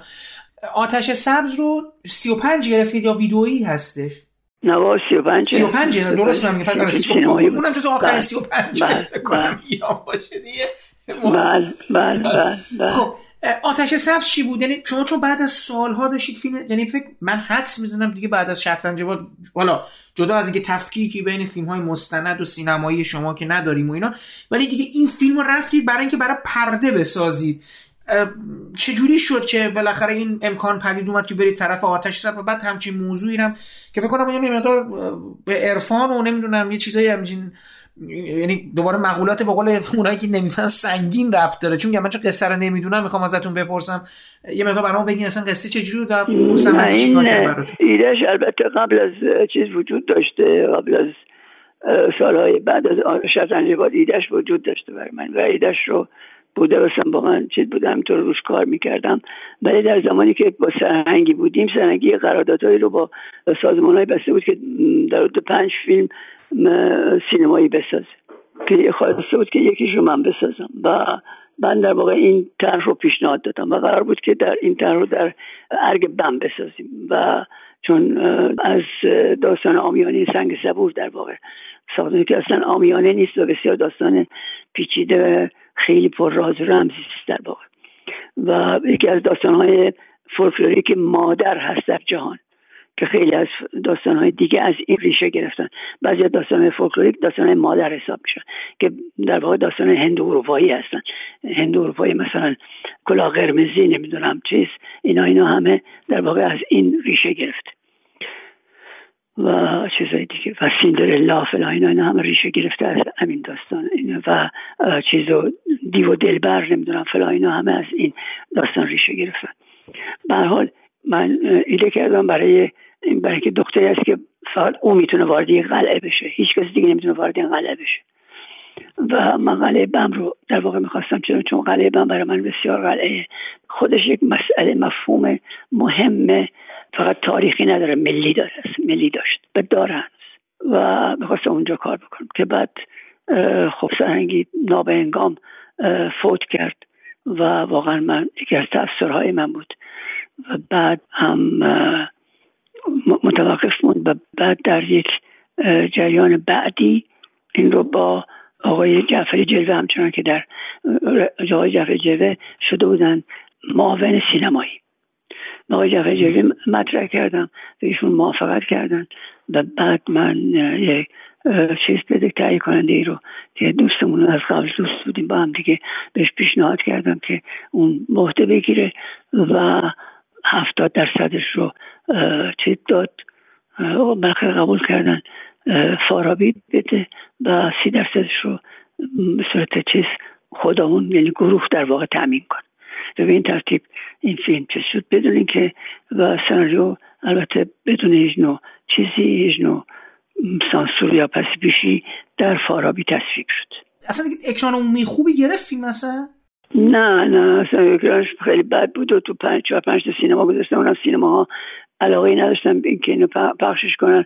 حتی مثلا بلیط ها خرید نمی‌شد. می‌گفتن بلیط رو پس بدید برای اینکه این سانس نداریم. سینما چیزا این سانس نیستش. از این حرفا کارا کردن و بالاخره سعی کردن ورشکست کنن. خیلی در واقع بخش عمومی سینما سعی کرد که تا اونجا که میشه این فیلم رو ورشکست کنه و از دور خارج کنه.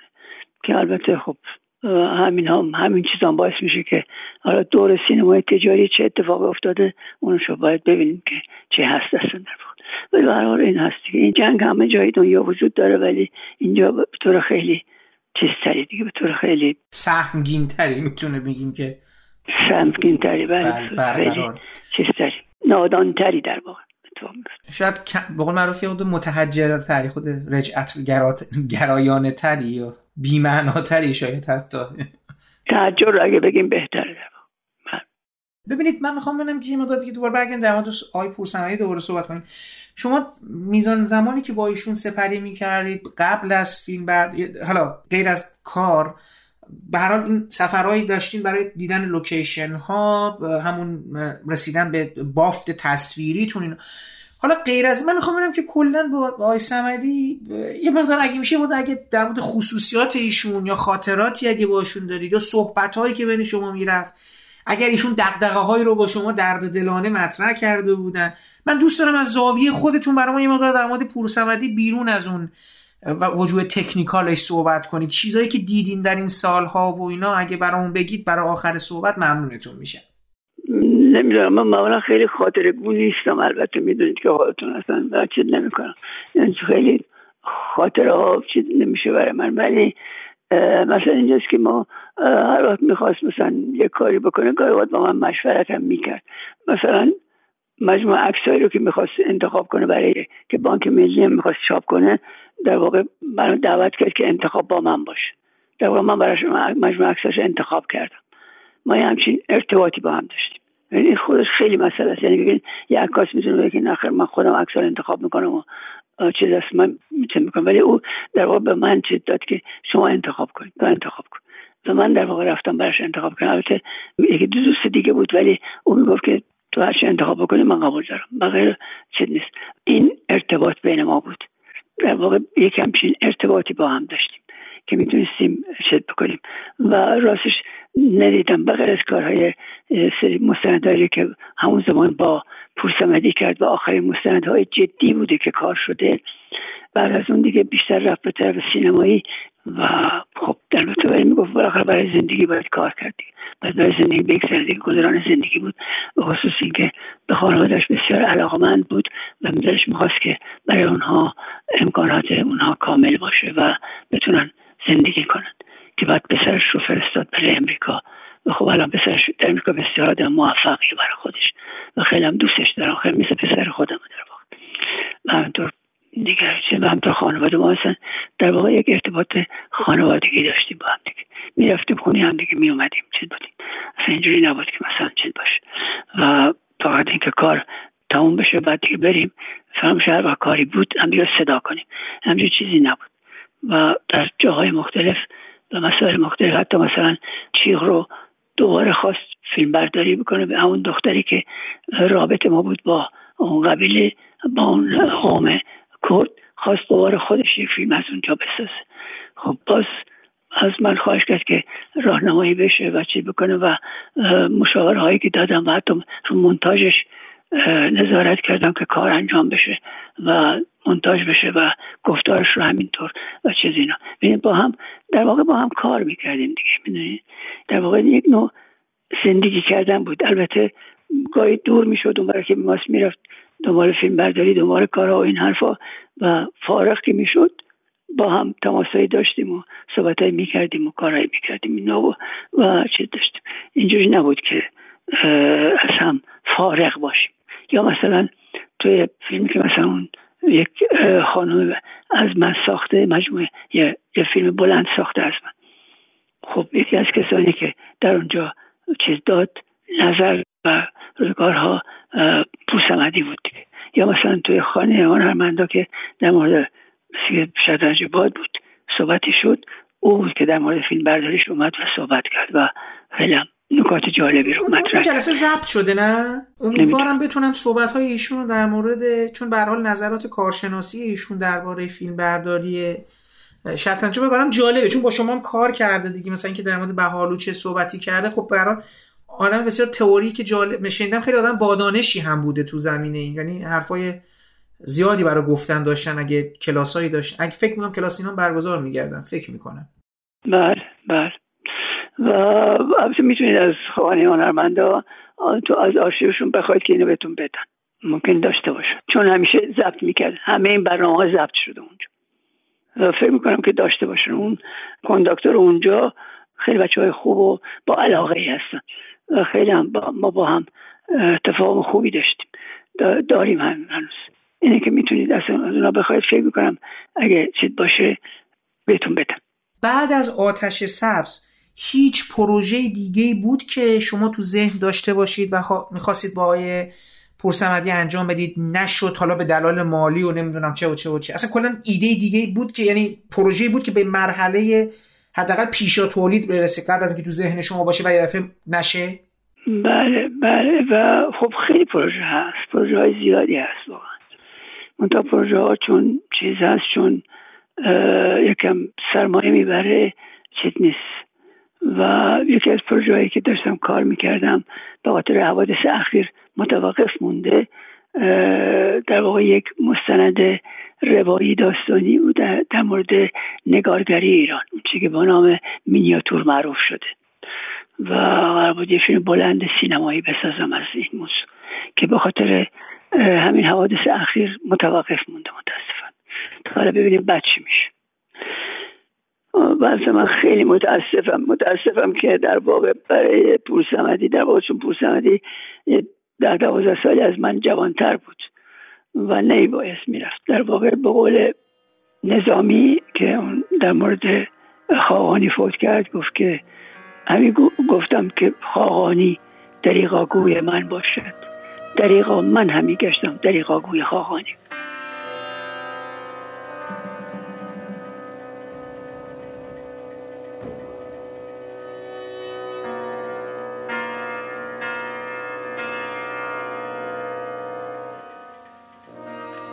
فکری هم ساختن و زرگری ضرر میده. بهترش من بعد به یوشرا کنیم. اصلا میصرفه فقط دلالی کنیم. دو تا معامله که هر سال جور کنیم منفعتش از کل زرگریامون سره. اینا رو به من گفتی. خب یه چیزی هم به اونا بگو. بلکه اونا هم قانشن. مثل اینکه ادعات میشه پسر. ادعا نیست. حقه. تا حالا حقتو نذاشتن کف دستت. هر وقت از این ماترک چیزی بهت رسید بیا وصول کن برو. کلید رد کن بیاد.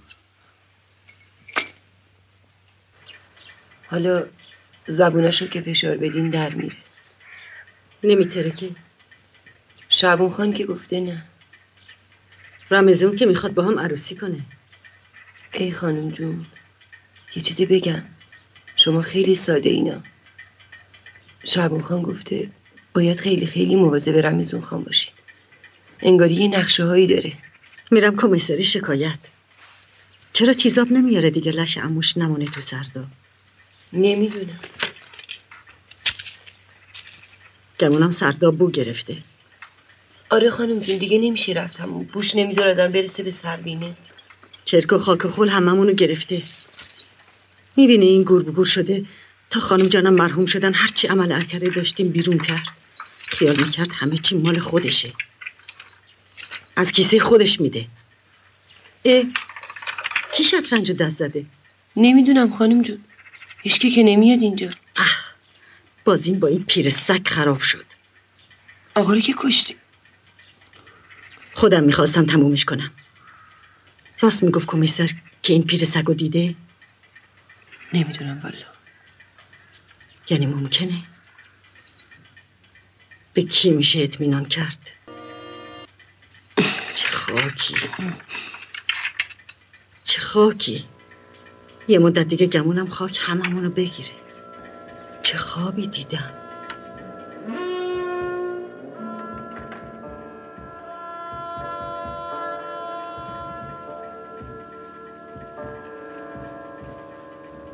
سلام می‌کنم خدمت حضار محترم. امید دارم که دوستانی که در سالن حضور دارن فیلم رو احتمالا دیده باشن. بر اون مبنا من صحبت رو شروع می‌کنم. اجازه بدید که یک یکی دو دقیقه از یک جای دیگه شروع کنم. دقیقا پنجاه سال پیش سربالایی خیابون جامع هنوز خاکی بود. و ما سربالایی رو پیاده می‌رفتیم بالا تو مدرسه عالی تلویزیون سینما. تو واحد درسی داشتیم به اسم فیلم نامه نویسی که استاد ما آقای فرمانا رو بود. پنجاه سال دقیقا گذشته سه چهار سال بعدش آقای فرمانرا تصمیم گرفتن در مقابل آنچه که سینمای آن روز به مفهوم عامش مطرح بود و الان به فیلم فارسی معروفه او تصمیم گرفت که یک تشکیلاتی رو را بندازه که سینمای متفاوتی نسبت به آنچه که اون روزها اسمش فیلم فارسی بود شکل بگیره. خب اولین فیلم نامه که تصویب شد فیلم نامه شطرنج باد بود. و استوار جدی پابرجا بایساد پای کار و از آقای اصلانی دعوت شد که بیاد شطرنج باد رو بسازه. این سکانس اول رو تموم می‌کنم. خوشبختی بسیار عجیب غریبی من دارم و اون اینه که سال هفتاد و پنج باب آشنایی من با آقای اصلانی شروع شد از مجموعه کودکان سرزمین ایران. و این شانس بزرگ رو من داشتم که با آقای اصلانی ده ها کار مستند انجام بدیم و شانس بازم عظیمتر من این بود که آقای اصلانی از من خواستن که فیلم بلند دومشون آتش سبز رو فیلم برداری کن خوشبختی مضاعف من این بود که با آقای اصلانی آشنا شدم. آقای اصلانی از جهان نقاشی میاد دستی در شعر و ادبیات رو نوشتن داره. یه خورده فلسفه و ادبیات و کتاب و اینا اضافه کنیم به این آدم. خب این ذهن یه ذهن عادی نیست. یه آدمی است که بسیار ذهن تناوری داره بسیار عمیقه و کار کردن با این آدم خیلی ساده نیست. چون ما آدم های معمولی بی سواد کارمند. در نتیجه رنج بسیار خوشی که آدم وقتی با یه آدم توانمند روبروی بهش وارد میشه تحمل این رنج ساده نیست. اما یک جذابیتی داره و اون که تو یاد می‌گیره چیزی که اصلا قحطیشه تو این مملکت. ما تو تجربه های مستند و داستانی که با آقای اصلانی در طول این شاید نزدیک به 18 20 سال داشتیم از سریال و مستند و فیلم سینمایی و اینها یک یه جور تلموز به قول امروز یا بود به این معنی که آیا اصلانی مثلا من از آتش سبز شروع می‌کنم. قبل اینکه اصلا کار شروع بشه هیچ چیزی نزدیک به پنجاه تا پرینت رنگی از نقاشی های معروفه که اون مقصود خاص خودش راجع به تکنیک بود رو داده بود پرینت گرفته بودن توی یک بسته جذابی و دو سه ماه ما این نقاشی ها رو با هم می‌دیدیم و خب حیرت می‌کردیم. برای که یه خورده مثال شیرین تر بشه مجموعی از نقاشی ها بود که منبع نور شم بود. خب نقاش کم نداریم که منبع نور شم. اما حالا تو به یه نقاش می‌رسی که منابع نوری شمه. اما شم یه جوری پنهانه. یعنی تو شم رو پشت دست پشت ظرفی جایی پنهان می‌بینی. و آنچه که از شم می‌بینی انعکاس بازتاب شده از شمی که در کادر دیده نمیشه اما بازتاب نور شم رو صورت ها روی اشیا و اینها وجود داره.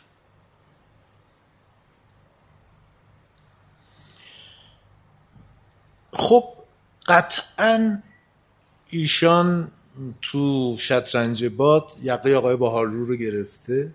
بارها با هم نقاشی ها رو مرور کردن. و یک آدمی است که ذره کوتاه نمیاد.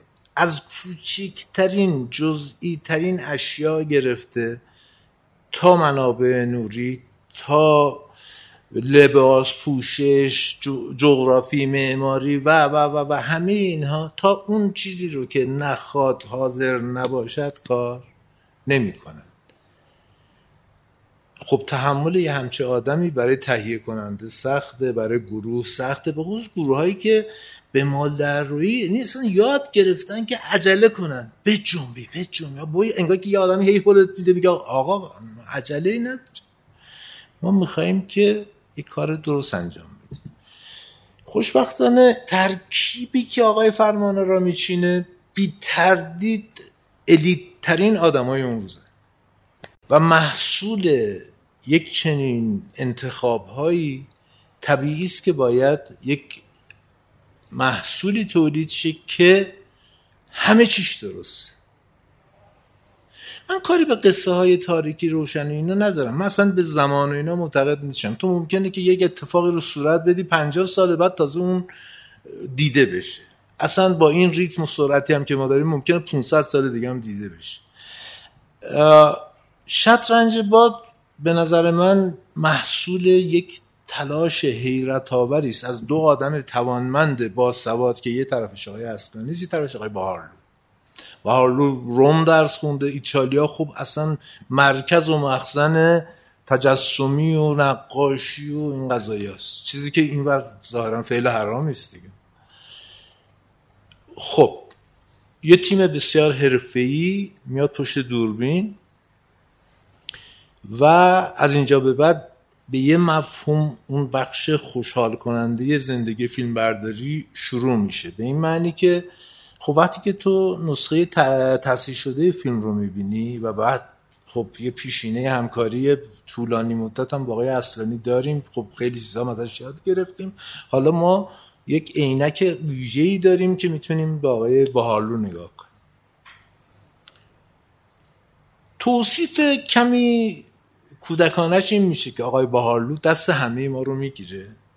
یک جهان نیمه تاریکی رو ما رو می‌بره داخل و شما اونجا با ده ها نقاشی درخشان رو بره اصلا حیرت آوره به نظر من. یعنی شاید اون چی که باید رخ بده اینه که تو این انبوه دانشگاه ها و علمی کاربردی و سوره و هنر و فلان و اینها اساتید به نظر من به جای اینکه بیشینن و راجی کنن و اینا آقا یه ترم بیشینیم شطرنج باد رو ببینیم و بعضی سکانس ها رو سعی کنیم بازسازی کنیم. کار ما به شدت ساده تر شده. شما باید برید به نیم قرن قبل و چراغ ها ها نوع منابع نوری که اون سالها باید برای فیلم برداری استفاده می‌شد رو می‌دیدید. یک بار اینو وزنش رو امتحان می‌کردی تا بفهمی که آقا این آرک اون چراغ سنگینن واقعا سنگینن. این یه بحثه یعنی کار با ابزار سنگین. دو اینکه آنچه که به نظر من کار بهالو رو برجسته تر می‌کنه اینه که تو باید یه چراغ فرزنل یا یه چراغ 800 مثلا این باید آنچنان نورش محدود شه که بتونه هم کمیتش بیاد پایین هم کیفیتش حفظ کنه هم ادای شم رو در بیاره. الان شما تو هر دفتر و شرکتی بری انواع و اقسام چراغای کوچولویی هست که اصلا ما اون موقع می‌گفتیم وسایل دستیار کشه الان دستیارا مانکنن هستن کل باری که جابجا می‌کنن مثلا چراغ ددو سرتاتش 200 گرم. ولی اون موقع واقعا یه مش پهلوون بودن که این ابزار رو جابجا می‌کردن. خب تلاشی که آقای بهارلو می‌کنه اینه که تمام اون منابع نوری عظیم سنگین رو باید در جهت قصه هم کاهش می‌داد هم رنگامیزیش به رنگ اون نقاشی ها نزدیک می‌شد با فیلتر بندی و نوع ابزاری که استفاده می‌شد و هم حاصل و محصول بسیار درخشانی که واقعا نقاشی واقعا نقاشی. خب ما تو شطرنج باد یه سری پلانهای داخلی داریم. داخل اون اون صحنه‌ای که داخلی هست برخیش روزه برخیش شبه. فرضم بر اینه که زمان زمانی است که ظاهرا برقی وجود نداره. پس منابع نوری میشه شم و گرسوز و لامپا و این چراغا که بعضا برخیش تو کادره من اینجا ناچارم یه خورده تکنیکی تر صحبت کنم. امیدوارم که خیلی سخت نباشه براتون. این رو از خود آقای اصلانی با می‌گیرم که تو مصاحبهشون اشاره کرده بود به اینکه ما یه نور آمبیاس داشتیم که دیافراگممون دو بود و منابع نوری داخل دیافراگم 56 بود. این برای که درک شه یعنی چی؟ و بعد داریم نگاتیو فیلم برداری می‌کنیم. اصلا دیجیتال نیستیم. نگاتیو داریم فیلم برداری می‌کنیم. نگاتیو یه لغت فرنگی رو ناچارم استفاده کنم. میگن نگاتیو یه لاتیتیودی داره. لاتیتیود به این معنی است که دامنه پاسخگویی به تیره ترین نقطه. تا روشنترین نقطه تو نگاتیو چقدره؟ نسبتی که آقای بارلو اتخاذ می‌کنه با توجه به روایت آقای اصلانی میگه تاریک ترین جای ما دیافراگ دوه و روشنترین جای ما دیافراگ 56 برای که به شکل کمی اینو توضیح بدیم. یعنی اگر به تاریک ترین نقطه کادر ما مثلا دیوارها بکراندها زمینه ها معماری اینا صد واحد نور تابیده شده وقتی دیافراگ میشه 56 یعنی ما از دو میاییم به دو و هشت چهار پنج و شیش. سه دیافراگ ما بسته تر میشیم. این سه دیافراگ در مفهوم کمیش یعنی 300 درصد نور بیشتری باید به صورت بتابه بدون اینکه تأثیری رو دیوار پشت بذاره. یعنی اون تیرگی باید دیافراگمش دو باشه و این صورت باید دیافراگمش 56 باشه. برای همینه که شما حیرت آور این نقاشی به خاطر اینکه بکراندا سه دیافراگم 300 درصد تاریکتر از صورت هاست. و خب اینو اجرا کردن و پیوستگی و وحدت همه اینا رو حفظ کردن در طول کار یک توانایی حیرت آور می‌خواد و یک تیم صبور و یک فهم درست از جانب همه از تهیه کننده گرفته تا بقیه گروه. که اونها حوصله کنن و اجازه بدن که این رفتار خلاقه شکل بگیره. خوشبختانه به نظر می‌رسه که اون فضایی که بوده این حوصله و درک رو داشته این صبوری رو به خرج داده و حاصلش هم چیده درخشان نقاشی هایی که داره یعنی نقاشی هایی که خلق شده تو یک چیز بسیار نفسگیری که من حیرت کردم بارها و بارها اینو دیدم. تو سکانس های داخلی روز ما پرده هایی داریم که میگه که آقا اون حیات پشته و از طریق اون پرده ها نور آفتاب داره میاد داخل.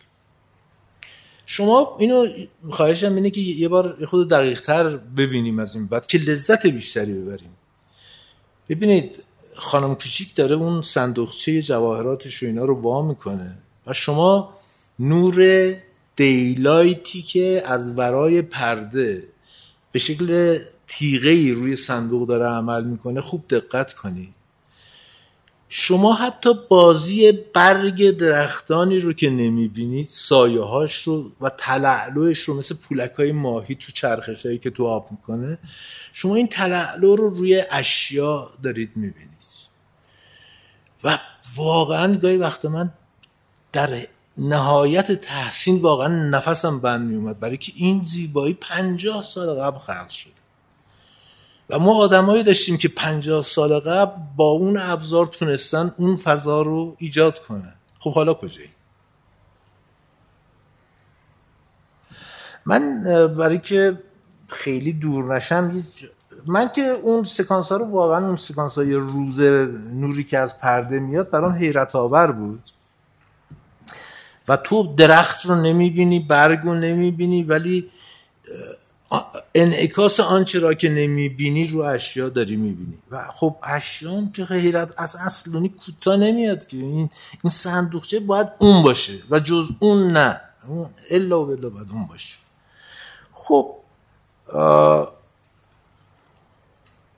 آقای بهارلو هم خب آدم کمی نیست. شما فکر کن که بهارلو بعدش سوت دلان رو کار کرده. قبلش طبیعت بیجان رو کار کرده تو سیاسفید پستچی رو کار کرده یعنی آقای هالو رو کار کرده باری کرد.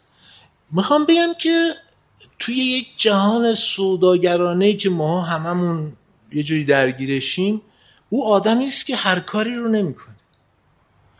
و کارهایی رو که انجام داده کارهای شاخص درخشان مهر است که امضای این آدم پاش و مولا درزش نمیره زیباست یک سر و گردن بالاتر از خیلی از ماها داره پرواز می‌کنه. علا رغم اینکه حالا تو سنین کهنسالی خارج از کشور داره زندگی می‌کنه. این که آدم ممکنه حتی نیازمند بشه ولی تن به پذیرش هر کاری نده. خب خیلی مهمه. خیلی یک یک آنی باید تو آدم وجود داشته باشه که تو بتونی تحمل کنی تا اون کاری رو انجام بدی که مطلوبته دلخواهته و با هارلو بی نقصه کارش. یعنی تو هیچ ایرادی اصلا طبیعت بیجان می‌تونه ساعت ها ببرد. فیلم به اون سادگی به اون جذابیت و با اون رنگ و لعابی که داره. بعد بیا تو این برو تو سوت دلان. اصلا سوت دلان تکرار نشد. مطلقا ما, ما اصلا ما عجیب به شکل غمانگیزی پس رفتیم. توجه می‌کنی؟ علا رقم این که ابزار اومد نمی‌دونم ساده تر شد وسایل تکنیک. مگه میشه جلو رشد دیجیتال رو گرفت؟ خب دیجیتال داره میاد با همه شتابش و هر لحظه هم داره به روزتر میشه داره تندتر میاد جلوتر و ابزار دائم به کمک زیباتر شدن و بهتر شدن کار میاد. ولی واقعا نسل ماها من یک مثالی رو از بهروز شامت صدا گذار بگم. یه مثالی زد که من مهر اصلا به عنوان مانیفست من شد. من علا رقم این که بسیار کار دیجیتال دارم می‌کنم دیگه نگاتیوی وجود نداره که آقا بخوایم زور بزنیم. ولی شهامت بسیار ساده قابل فهم تعریف کرد که آقا دیجیتال یه فرش ماشینی است و نگاتیو یه فرشی است که یک خانم مسنی تو کاشون تو یه زیرزمینی داره یه خالی رو میبافه. یعنی فرقش این دوتاست. و دو نوع اسانس دو تا طعم کاملا متفاوت داره. این یک. دو اینکه این هیجان و عجله ای که تو مدیریت ما بود که ناگهان یک شبه تصمیم گرفت که نگاتیو رو کنفیکون کنه و دیجیتال رو بیاره. دیجیتال رو آورد بدون اینکه نیروش رو تربیت کرده باشه آدمش رو ساخته باشه سوادش رو آورده باشه. خب ما دیجیتال هم بلد نیستیم کار کنیم. برای که از یک کتاب 500 صفحه ای از صفحه 172 تا 312 رو آوردیم. و هیچ وقت هم تو این سالا سعی نکردیم که آقا یک مدیریتی برنامه ریزی کنه یه سری آدم رو بگیره ببره تربیت کنه و بیاد با کیفیت با دانش با دانش بروز دیجیتال رو حداقل برسونه به اون زیبایی که حالا تو خاطره های ما بیشتر هست و اینها. نمی‌دونم دارم پرحرفی می‌کنم یا نه.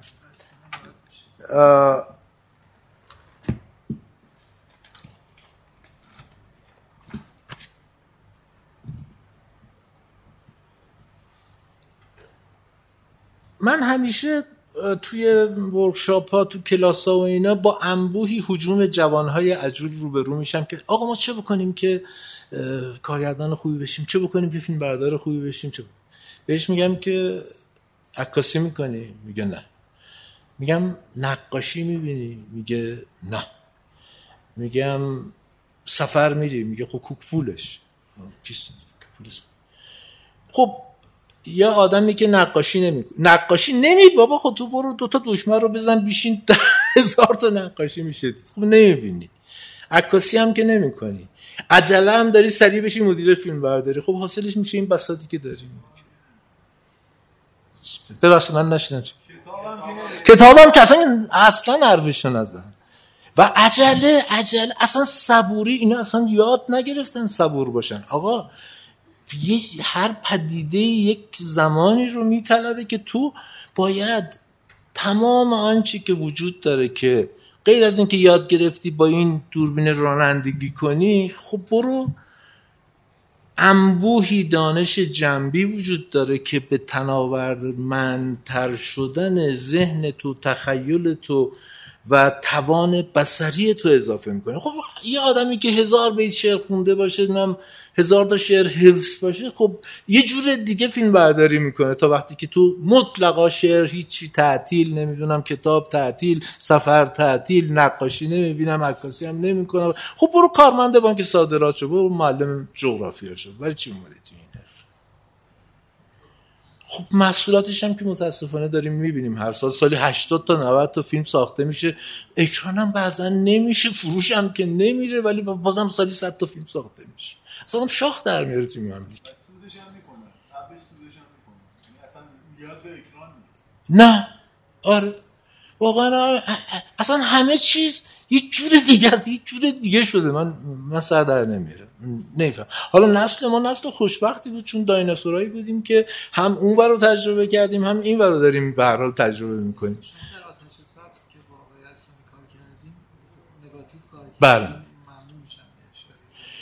والا اونم از اون فرصت شانس بزرگ من بود که آقای اصلانی گفت که بریم بریم را بریم قلعه راین من قبلش چهار پنج سفر مستند تو بیرجن رفته بودم. و این قلعه فورکوینا رو هم دیده بودم و اینا. گفتم آقای اصلانی باشه بریم قلعه راین. ولی شما این سفر کوچولو برید بیرجن دوشنبه پرواز هست چهارشنبه برمیگرد دو روز. یه چهار پنج عکس بیرجند و قلعه ها و اینا هم گذاشتم لای قضیه. آقای اصلانی رفتن برگشتن گفتن میریم بیرجند. ما بال در آوردیم که خب شد. و خب نگاتیو کار کردیم نگاتیو کوداک داشتیم. نگاتیو خوبی بود. و خب شانس بزرگ من بود که دومین فیلم بلند و استاد رو کار بکنم.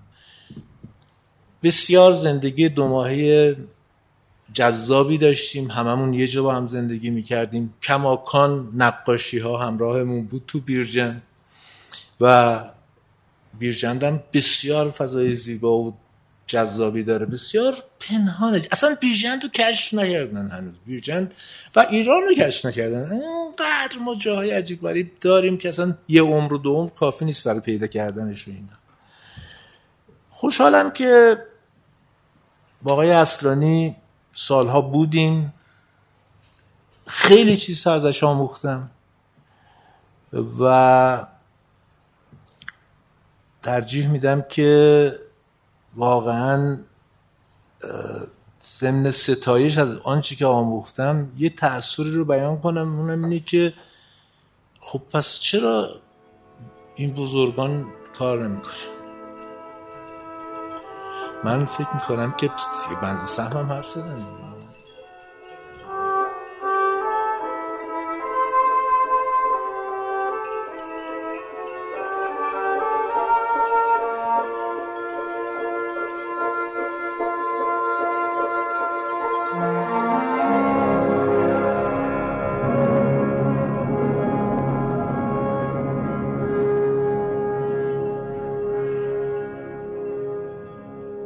این پادکست هم همینجا به پایان می‌رسه و من امیدوارم صحبت های آقای محمد رضا اصلانی درباره مرتزا پورسمدی و همکاری هاشون با این فیلم بردار گرانقدر برای شما مفید و شنیدنی بوده باشه. پیش از خدافزی باید از زحمات آقای محمد شکیبا که تدوین این پادکست رو به عهده داشتن تشکر کنم و برای رعایت نصف نیمه حق معلف از قطعات موسیقی استفاده شده در این پادکست نام ببرم. موسیقی عنوانبندی با نام رقص گدایی از ساخته های گروه کلزماتیکس هست و برگرفته شده از آلبوم موسیقی جنزده. باقی قطعات عبارتند از بخش هایی از فیلم مستند خاطرات یک هفتاد و پنج ساله به کارگردانی محمد رضا اصلانی با صدای هوشنگ آزادیور، جلیل لطفی و مهداج نجومی بخشهایی از سمفونی فانتاستیک ساخته ژان سیبیلیوس بخشهایی از فیلم مستند چیق نوشته محمد رضا اصلانی با صدای منوچهر انور بخشهایی از گفتگوهای فیلم آتش سبز نوشته محمد رضا اصلانی با اجرای عزت الله انتظامی، محتاب کرامتی، فرخ نعمتی، پگاه آهنگرانی و مهدی احمدی. بخشهایی از گفتگوهای فیلم شطرنج باد نوشته محمد رضا اصلانی با اجرای فخری خوربش، اکبر زنجانپور، شهرام گلچین و شهره آقداشلو بخشهایی از موسیقی متن فیلم شطرنج باد ساخته شیدا قرچداغی و من برای پایان این پادکست هم بخشهایی از موسیقی استفاده شده در فیلم آتش سبز از ساخته های محمد رضا درویشی بر اساس قطعه بینشان با صدای همایون شجریان رو برای شما انتخاب کردم که امیدوارم از شنیدن اون لذت ببرید. تا برنامه بعدی ابدیت و یک روز و شنیدن صحبت های مهمان های ما در اون برنامه. خدا حافظ و با هم میشنویم. بخشهایی از موسیقی استفاده شده در فیلم آتش سبز ساخته محمد رضا درویشی با صدای همایون شجریان رو.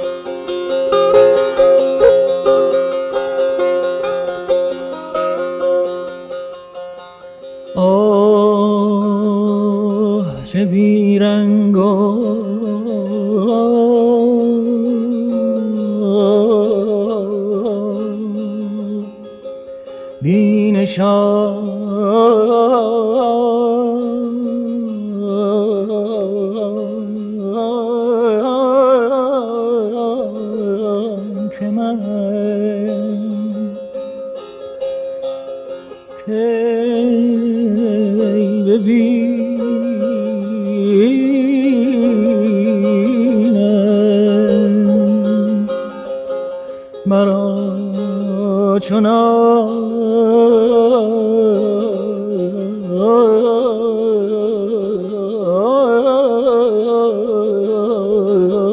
که منم تننی تننا تننی تننا یا تننی تننا تننی تننا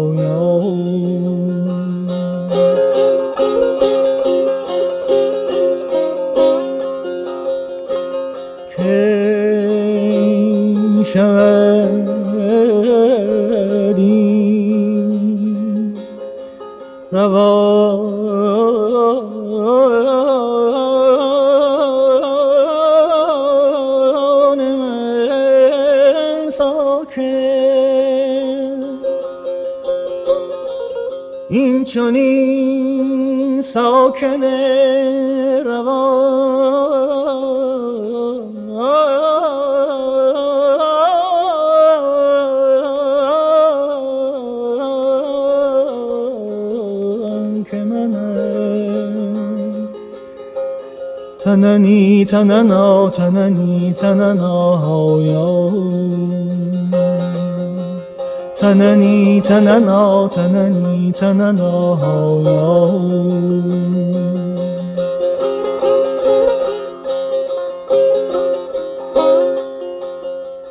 بهر من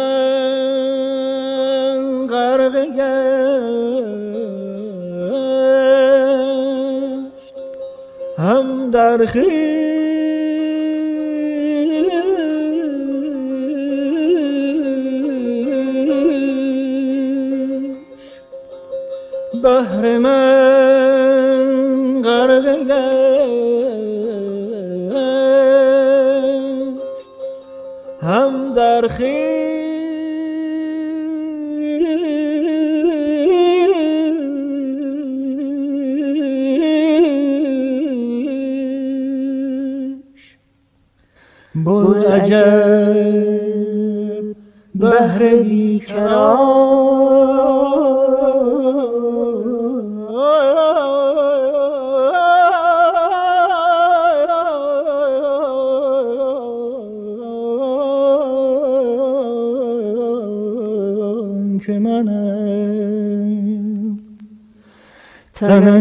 تننا تننی